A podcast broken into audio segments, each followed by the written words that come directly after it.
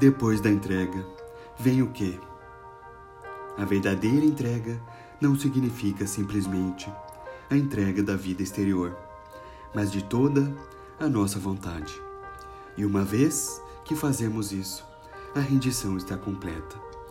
A maior crise que enfrentamos é a submissão de nossa vontade. Deus nunca obriga ninguém a entregar sua vontade e também nunca implora que o faça.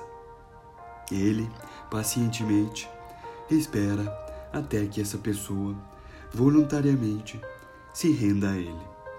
E uma vez que essa batalha é travada, jamais terá de ser travada novamente. Entrega para a libertação. Vinde a mim, e eu vos aliviarei. Mateus 11, 28. Só depois que realmente começamos a experimentar o que significa salvação é que entregamos a nossa vontade a Jesus para obter esse alívio.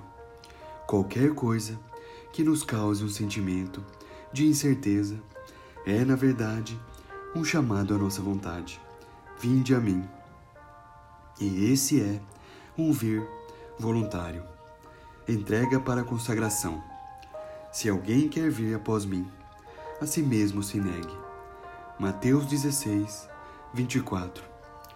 A entrega mencionada aqui é do nosso eu a Jesus, para obter o descanso nele de todo o nosso ser. Ele afirmou: Se você quiser ser meu discípulo, deve abrir mão do seu direito sobre si mesmo e entregá-lo a mim. Feito isto, o restante da sua vida revelará apenas a evidência desta rendição.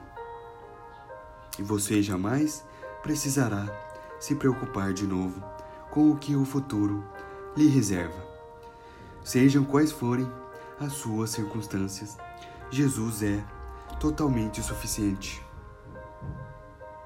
Segundo Coríntios 12, 9 e Filipenses 4:19. Entrega para a morte. E outro te cingirá e te levará. João 21, 18 e 19. Você já aprendeu o que significa ser cingido para a morte? Cuidado com a entrega a Deus, feita no momento de empolgação, porque corre o risco de voltar atrás depois. A verdadeira rendição implica em estarmos unidos com Ele, Jesus, na semelhança da sua morte. Romanos 6, 5. Até que nada mais que não agrade a Jesus exerça atração sobre você. E depois da entrega, vem o que? Toda a sua vida deveria ser caracterizada por um desejo inesgotável de manter inquebrável a comunhão e a unidade com Deus. Eu te glorifiquei na terra, completando a obra que me deste para fazer. João capítulo 17, versículo 4.